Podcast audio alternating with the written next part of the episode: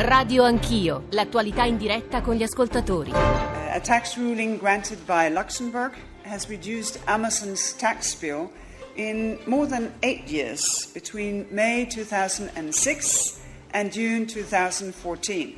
It was not justified. Amazon now has to repay the tax uh, benefit worth around uh, 250 million euros plus interest.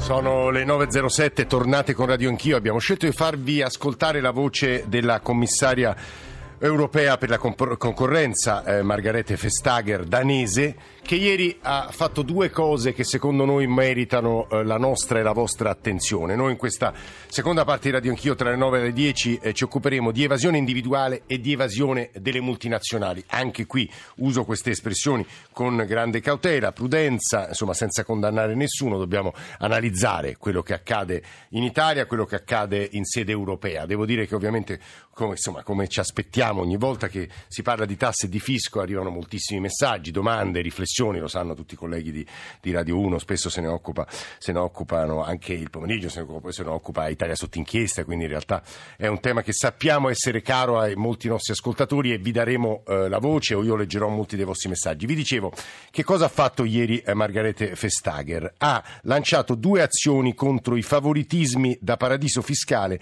attraverso gli accordi individuali cosiddetti tax ruling concessi alla multinazionale Apple e Amazon dall'Irlanda e dal Lussemburgo. Eh, vi leggo testuale da un pezzo del Corriere della Sera perché così abbiamo chiaro di che cosa eh, si tratta. Eh, Vestager ha deciso di ricorrere alla Corte europea di giustizia contro il governo di Dublino perché non ha ancora recuperato gli aiuti di Stato per 13 miliardi di euro attribuiti ad Apple tramite concessioni fiscali giudicati illegali da un'inchiesta della concorrenza e al governo del Lussemburgo è stato intimato di recuperare circa circa 250 milioni di euro più gli interessi per le tasse non pagate da una holding di Amazon grazie al tax ruling concesso dall'autorità del Granducato quando peraltro Premier e Ministro delle Finanze era Juncker. A questo tema vorremmo poi aggiungere, ed è importante ci stia ascoltando Bruno Tinti, che è stato un magistrato italiano e su questo tema molto scrive anche sui quotidiani nel discorso pubblico, italiani evasori d'Europa. Lo dico perché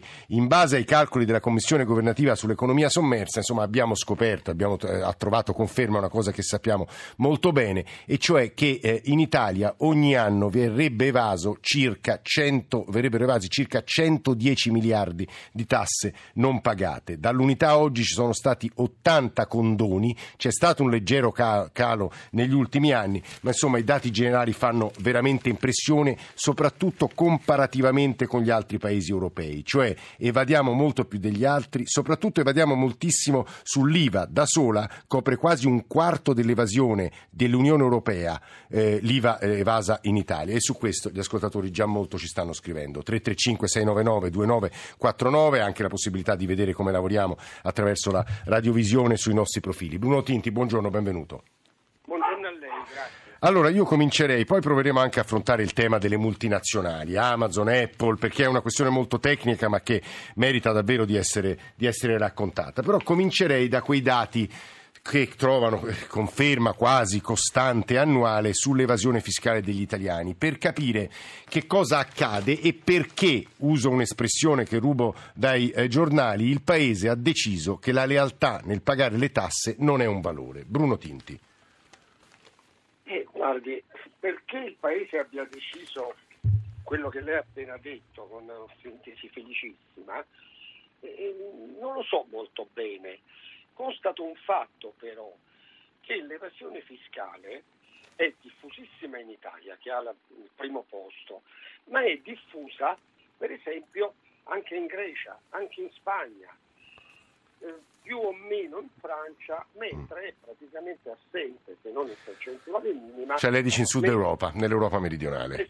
Nei paesi del nord. Allora, forse c'è una coincidenza tra questa contrapposizione che verifichiamo ogni volta che si parla di questioni economiche tra i paesi virtuosi del nord Europa che guardano ai paesi del sud come dei profittatori, dei parassiti al seguito. Mm. E, dopodiché, per quanto riguarda l'Italia, la ragione per cui questa evasione è così diffusa è assolutamente evidente, perché il sistema è congegnato in modo che chi evade tasse ed imposte in realtà non ha nessuna conseguenza. Quindi quando l'evasione è gratis, sostanzialmente non c'è. Perché lei dice nessuna conseguenza evasione gratis, Tinti?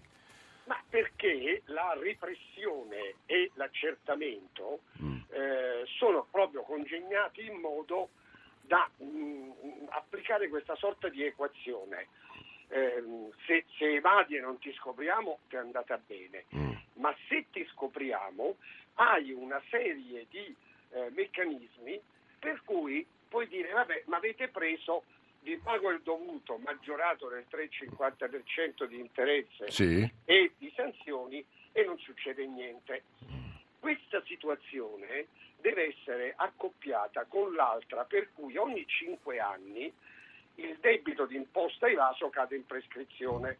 Quindi il ragionamento del... Cioè conviene evadere, lei questo ci sta dicendo. È, è ovvio, eh. no? Guardi Tinti, su questo, su questo, torneremo perché è un'affermazione ovviamente che merita la nostra, l'attenzione degli ascoltatori, anche perché gli ascoltatori cominciano a scrivere soprattutto su un punto. In realtà poi, in ragione dell'evasione fiscale, chi paga paga troppo e in effetti leggevo eh, il confronto con l'Europa che da eh, questa ricerca viene definita imbarazzante. In Italia su un'impresa di medie dimensioni grava un carico fiscale e contributivo complessivo pari al 64,5%. 0,8% del fatturato, sarebbero 25 punti in più rispetto al 40,6% della media dei paesi europei. Prima di sentire una voce importante di questa discussione, cioè la voce di Enrico Zanetti, che è stato viceministro dell'economia, governo, governo Renzi, ma soprattutto è anche un commercialista, vorrei sentire un po' di ascoltatori. Fiorella da Torino e Francesco da Firenze. Fiorella, benvenuta, buongiorno.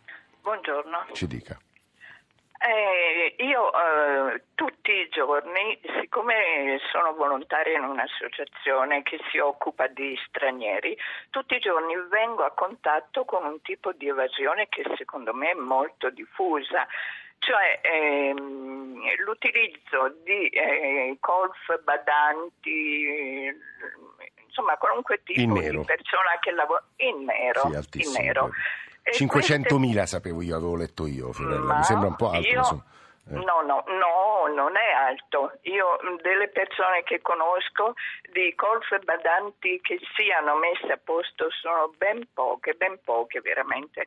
Io eh, sono a contatto non con le famiglie ma con chi lavora e cerco di convincerle a farsi mettere a posto, ma queste persone sono ricattate sono ricattate sì, perché o accettano quel tipo di accordo o niente. Io cerco di dire, ma vedi tu, tu hai il figlio a scuola, tu hai bisogno del medico, tu eh, viaggi in treno, tutte queste cose, chi le paga? Però il discorso è più a monte. La maggior parte di questi lavoratori vengono da paesi nei quali il senso dello Stato non esiste, dall'Europa dell'Est, dall'Africa, mm. per cui... Eh eh, tutti i servizi che, eh, che, ricevono, di cui hanno bisogno, per loro vengono, non so, eh, dalla provvidenza chissà come, però non possiamo infierire sulle persone perché, come ho detto, eh, no, sono ricattate. Lei ha ragione che è il datore di lavoro eh, che dovrebbe appunto eh, pagare i contributi e spesso i numeri ce lo confermano, non lo fa. Fiorella, lei ha aggiunto un tassello al discorso che adesso più generale stavamo cercando di fare con Bruno Tinti, adesso con Enrico Zanetti, Francesco da Firenze e poi vado da Zanetti. Francesco, buongiorno. Sì, buongiorno. Ma il ragionamento mio è abbastanza banale, nel senso che trovo paradossale che le amministrazioni locali abbiano competenze su alcune cose che dovrebbero essere di competenza più generale, cioè a livello perlomeno regionale, non so, le norme edilizie o altre cose, mentre su quello che sono i, diciamo così, la lotta all'evasione non hanno competenze. Basterebbe dare una compartecipazione al ricavato per finanziare poi l'attività della, dell'amministrazione locale, perché le amministrazioni locali hanno diciamo così, il polso della situazione sul proprio territorio. Se volessero, so che poi sarebbe impopolare da un punto di vista politico, ma da un punto di vista operativo penso che sarebbe diciamo così, la misura ottimale per poter conoscere diciamo così, gli evasori. Eh, io, sì, no, lei, lei, è stato chiaro, sicuramente ha capito più di me Enrico Zanetti. Buongiorno Zanetti, benvenuto.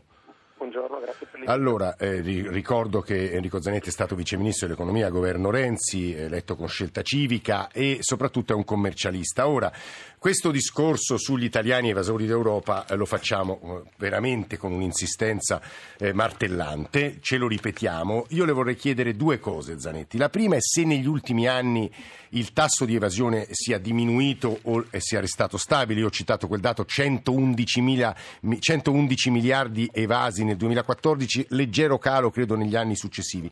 E poi se c'è una ragione per cui eh, noi italiani evadiamo più degli altri paesi. Tinti diceva due ragioni. I popoli del sud Europa, quindi più viziosi dei popoli del nord Europa. Secondo, sanzioni e repressioni sono insufficienti. Zanetti. Ma allora, guardi, intanto io mi sento di dire che eh, chi afferma che oggi si evade più di 15 o 20 anni fa, anche se alcune statistiche lo dicono, in realtà dice una cosa assolutamente priva di senso. 15 o 20 anni fa in Italia veramente le imposte le pagava solo chi vi era costretto con la fonte di informazione molto diffusa in questi 15-20 anni col fisco telematico e tutta una serie di operazioni l'evasione si è ampiamente ridotta. Le statistiche sembrano dire il contrario, però io sarò una voce fuori dal coro, ma anche forte dell'esperienza che ho fatto al Ministero vi dico che queste statistiche partono sempre dalla valutazione molto complessa del cosiddetto sommerso economico che si aggiunge al valore aggiunto effettivamente sì. osservato nei conti di contabilità pubblica e più alto è questo sommerso, tra l'altro più alto è il nostro PIL con cui ci presentiamo all'esterno, quindi paradossalmente è bene che il sommerso sia alto perché è più alto il dato del PIL e tutti i parametri ne vanno in miglioramento, eh. conseguentemente si ha un dato di evasione che io non voglio minimizzare, nel nostro paese c'è un'evasione sicuramente soprammedia, ma chi continua a dire che in questi anni l'evasione è andata aumentando, anziché come è palese, dice, non parlo degli ultimi tre, non sto facendo eh. un, un, discorso sì. di governo Renzi, negli ultimi 15-20, anziché diminuendo sbaglia, così come chi dice che da noi non ci sono strumenti repressivi sufficienti non ha forse chiaro il fatto che in nessun paese come da noi sono alte, ad esempio le sanzioni tributarie e amministrative. Sono alte, questo nonostante ha detto Zanetti, sono alte. Altissime. Ah.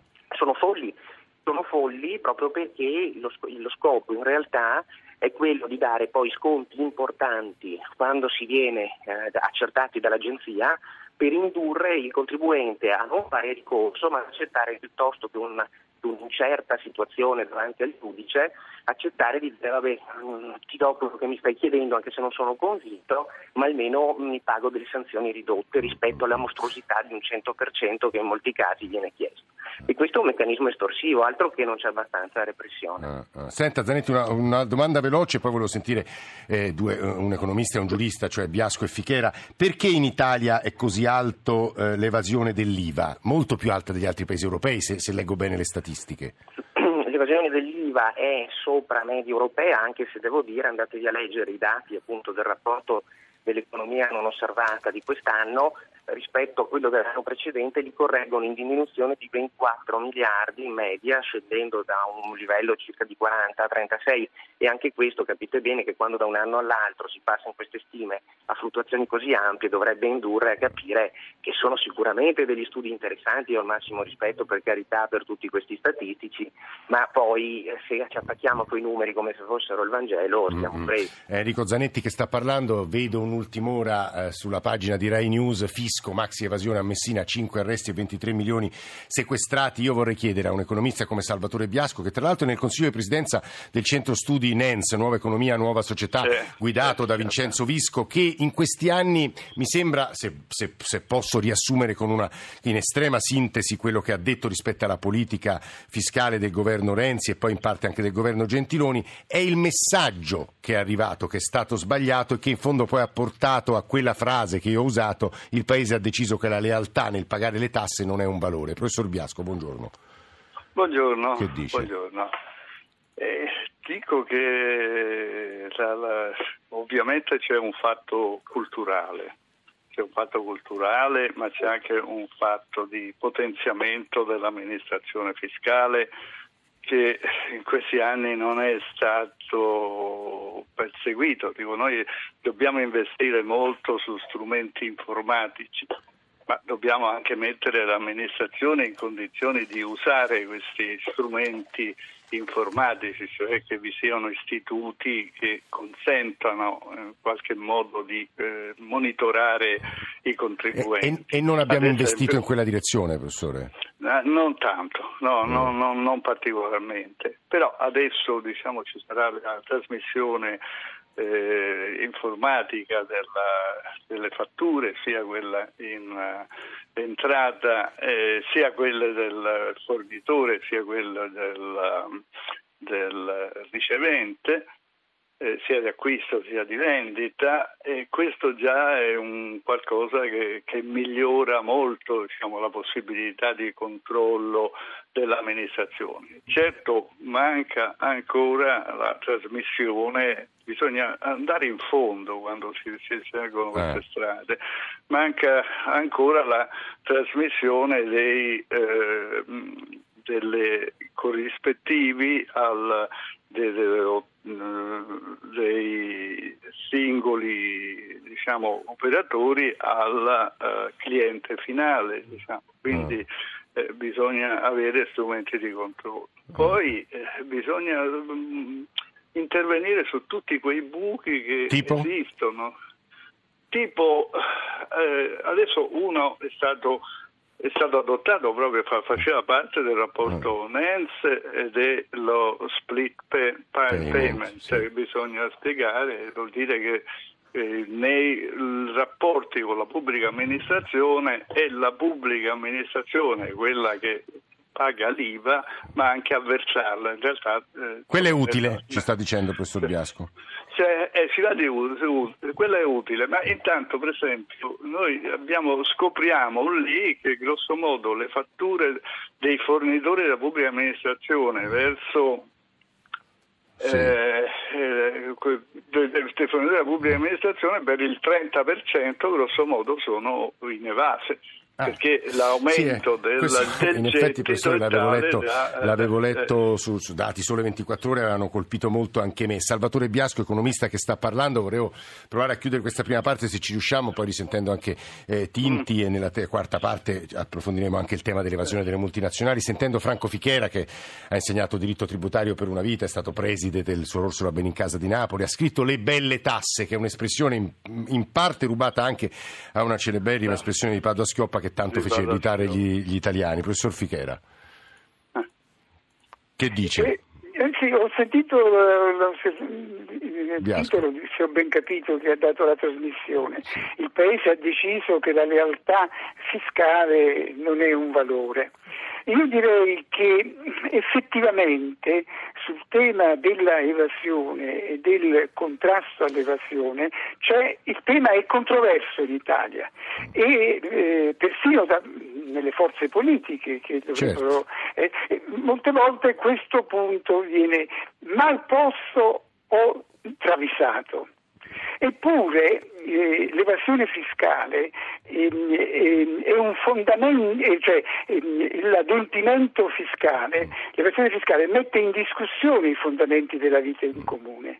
C'è una sentenza della Corte Costituzionale che dice che l'evasione è un caso di un'ipotesi di particolare gravità. Si ricorderà, Perché... professor Fichera, scusi se la interrompo, una frase che usò Silvio Berlusconi, tra l'altro ai microfoni di Radio Anch'io nel 2004. L'evasione di chi paga il 50% dei tributi non l'ho inventata io, è una verità che esiste, un diritto naturale che è nel cuore degli uomini. Eh, io non so che cosa ci sia nel cuore degli uomini, ma certo ehm, questa posizione ehm, sta, insomma, ehm, scalza gli elementi fondamentali della vita in comune, perché dice appunto la Costituzione, potrebbe essere una risposta, la risposta più autorevole alla citazione che lei ha fatto, è la rottura del vincolo di lealtà minimale che lega tra loro i cittadini e comporta Guardi. la violazione di un dovere inderogabile di solidarietà. Guardi, eh, Fichera, eh, professore, questo è un passaggio credo decisivo. Io lo riprenderò eh, fra pochissimi minuti e che, sì. siccome lei e Tinti restate con noi, volevo però lasciare un minuto e mezzo, un paio di minuti a Enrico Zanetti perché su questi punti credo che qualcosa voglia dire. Zanetti. Ma, guardi, ripeto, sul fronte della necessità di essere leali attenti nella lotta all'evasione non vi sono dubbi, però è nei metodi che si utilizzano che bisogna avere chiarezza. Vede, eh, se c'è in una stanza 10 ostaggi e 10 terroristi, credo che tutti noi vogliamo liberare gli ostaggi e arrestare i terroristi. Eh. Eh, poi però bisogna scegliere i metodi. C'è chi pur di prendere i 10 terroristi tira una bomba che colpisce distintamente tutti, ammazza anche gli ostaggi, però ha preso i terroristi, e c'è chi piuttosto corre il rischio che due o tre terroristi scappino ma salve i 10 ostaggi. La, la differenza Beh, la metafora di Zanetti ora si sente poco, ma è interessante. Vediamo se riesce a finirla. Zanetti era andata via la linea. Ah, no, eh. dicevo, ripeto, eh. cioè, la lotta evasione va fatta senza, senza, dubbi, ma bisogna trovare metodi che siano adeguati a farla senza tras- travolgere, come invece viene fatto troppo spesso, tutti indistintamente da adempimenti, limiti ai propri diritti, come ad esempio anche il caso dello split payment, buona norma ma che colpisce tutti. Eh. Quando ci sono una stanza 10 terroristi e 10 ostaggi, credo che tutti siamo d'accordo nel voler arrestare i terroristi e nel liberare gli ostaggi. Mm. Però lì si vede i metodi che si usano. Eh, c'è no. chi a quel punto, pur di prendere i 10 terroristi, tira una bomba e ammazza anche sì, no, no, no, questo, questo punto è chiaro. No, no, no, no, La similitudine è molto chiara. Eh, Zanetti e Biasco ci hanno, ci hanno fornito elementi preziosi che riprenderemo con Tinti, Fichera, gli ascoltatori ovviamente, e poi due voci che ci aiuteranno anche a capire che cosa è accaduto nella vicenda Irlanda-Apple e nella vicenda Amazon-Lussemburgo. 335 699 2949 per i vostri sms, per i vostri whatsapp, per i vostri whatsapp audio, ma potete comunicare con noi anche a margine delle immagini che eh, potete vedere sui nostri profili attraverso la radiovisione di Radio 1. Eh, ci risentiamo davvero tra pochissimi minuti per riprendere quello che avete detto sino a questo momento.